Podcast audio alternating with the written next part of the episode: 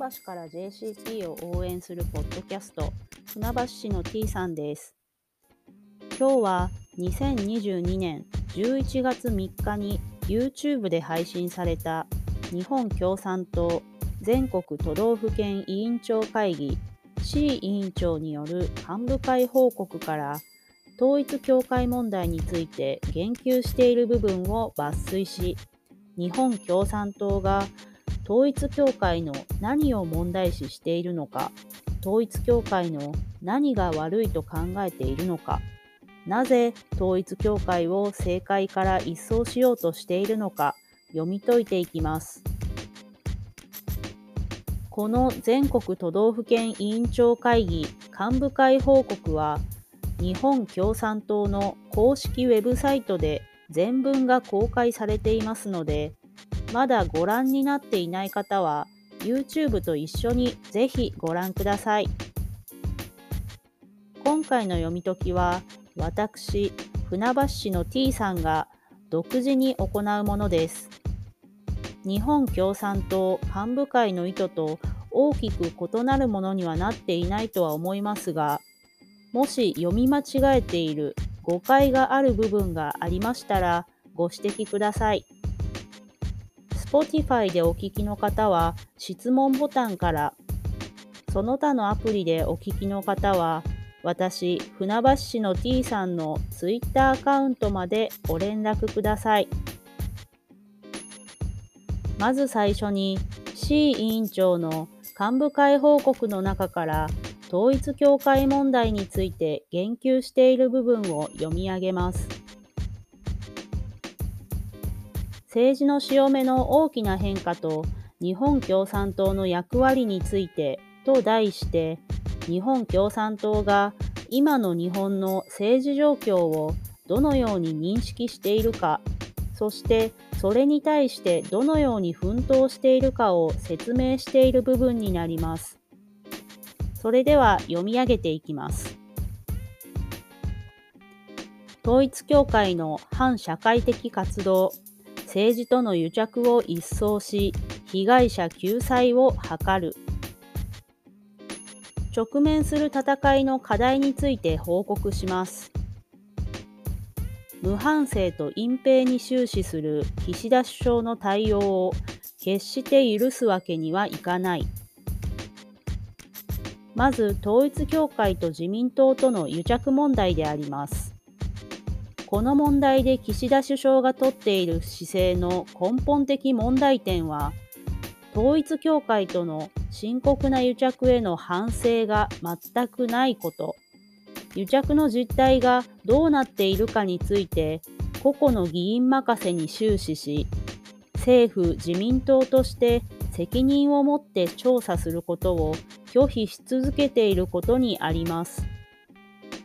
無反省と隠蔽に終始する岸田首相の対応を決して許すわけにはいきません。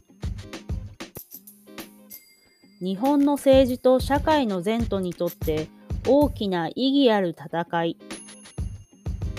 この問題の膿を出し切り、問題を根本から解決することは、日本の政治と社会の前途にとって大きな意義ある戦いであります。第一に統一教会が行っている正体を隠した伝道活動、霊感商法と高額献金、当事者の意思を無視した集団結婚などの数々の反社会的活動は、どれも司法によって法律違反と断罪されたものであるとともに、日本国憲法に保障された思想良心の自由、信教の自由をはじめ、基本的人権を蹂躙するものです。統一教会の反社会的活動を一掃し、被害者救済を図ることは、憲法に保障された国民の基本的人権を守り抜く戦いであります。第2に、半世紀にわたって自民党は統一教会を反共と反動の先兵として利用し、統一教会は自民党の庇護のもとに反社会的活動を拡大してきました。統一教会が多数の自民党議員と交わしていた政策協定が示すように、両者は憲法改定、ジェンダー平等への敵対、日本共産党への敵対などで互いに利用し合ってきました。統一教会と政界との癒着を一掃することは、反共反動の謀略同盟から日本の平和と民主主義を守り抜く重大な意義を持つ戦いであります。日本共産党は半世紀にわたって統一教会、勝共連合の策動と正面から戦い続けた党として統一教会の反社会的活動を一掃し政治との癒着を一掃し被害者救済を図るために全力を尽くして奮闘するものであります。以上が C 委員長の幹部会報告からの抜粋でした。統一教会問題について幹部会はまず自民党が統一教会と深刻に癒着しているのに無反省と隠蔽に終始していると断罪します。そして改めて統一教会の何が悪いのかという点について正体を隠した布教活動、霊感商法と高額献金、本人の意思を無視した集団結婚を例に挙げて、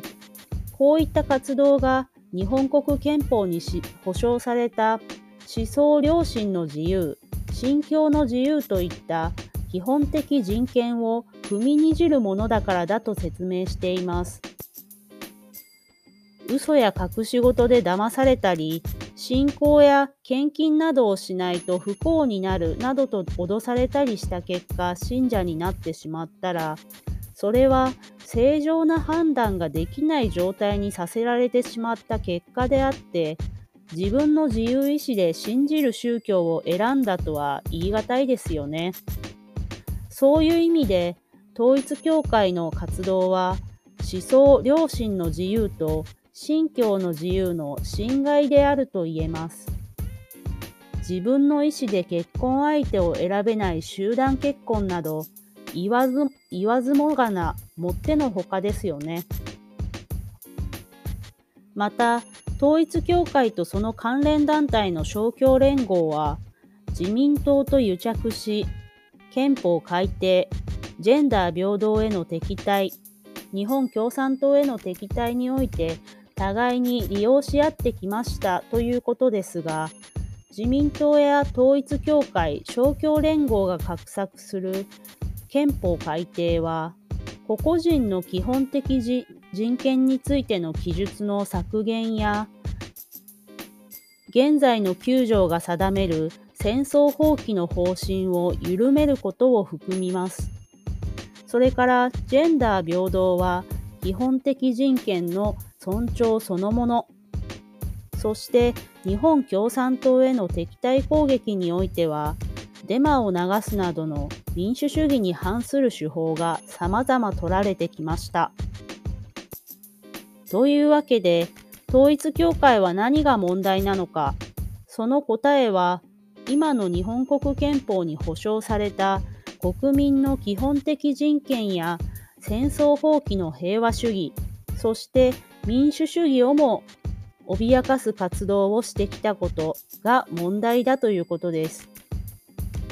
日本共産党は今の日本国憲法に保障された国民の基本的人権と平和と民主主義を守り抜くために統一教会の反社会的活動を一掃し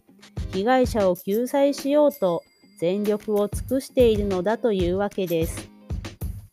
今年創立100周年になる日本共産党は、統一教会問題に限らず、日本、基本的人権と平和と民主主義のために活動を続けてきた。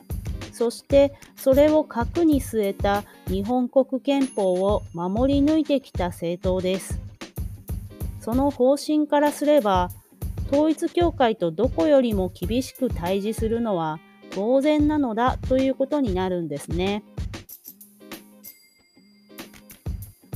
今日は2022年11月3日に YouTube で配信された日本共産党全国都道府県委員長会議 C 委員長による幹部会報告から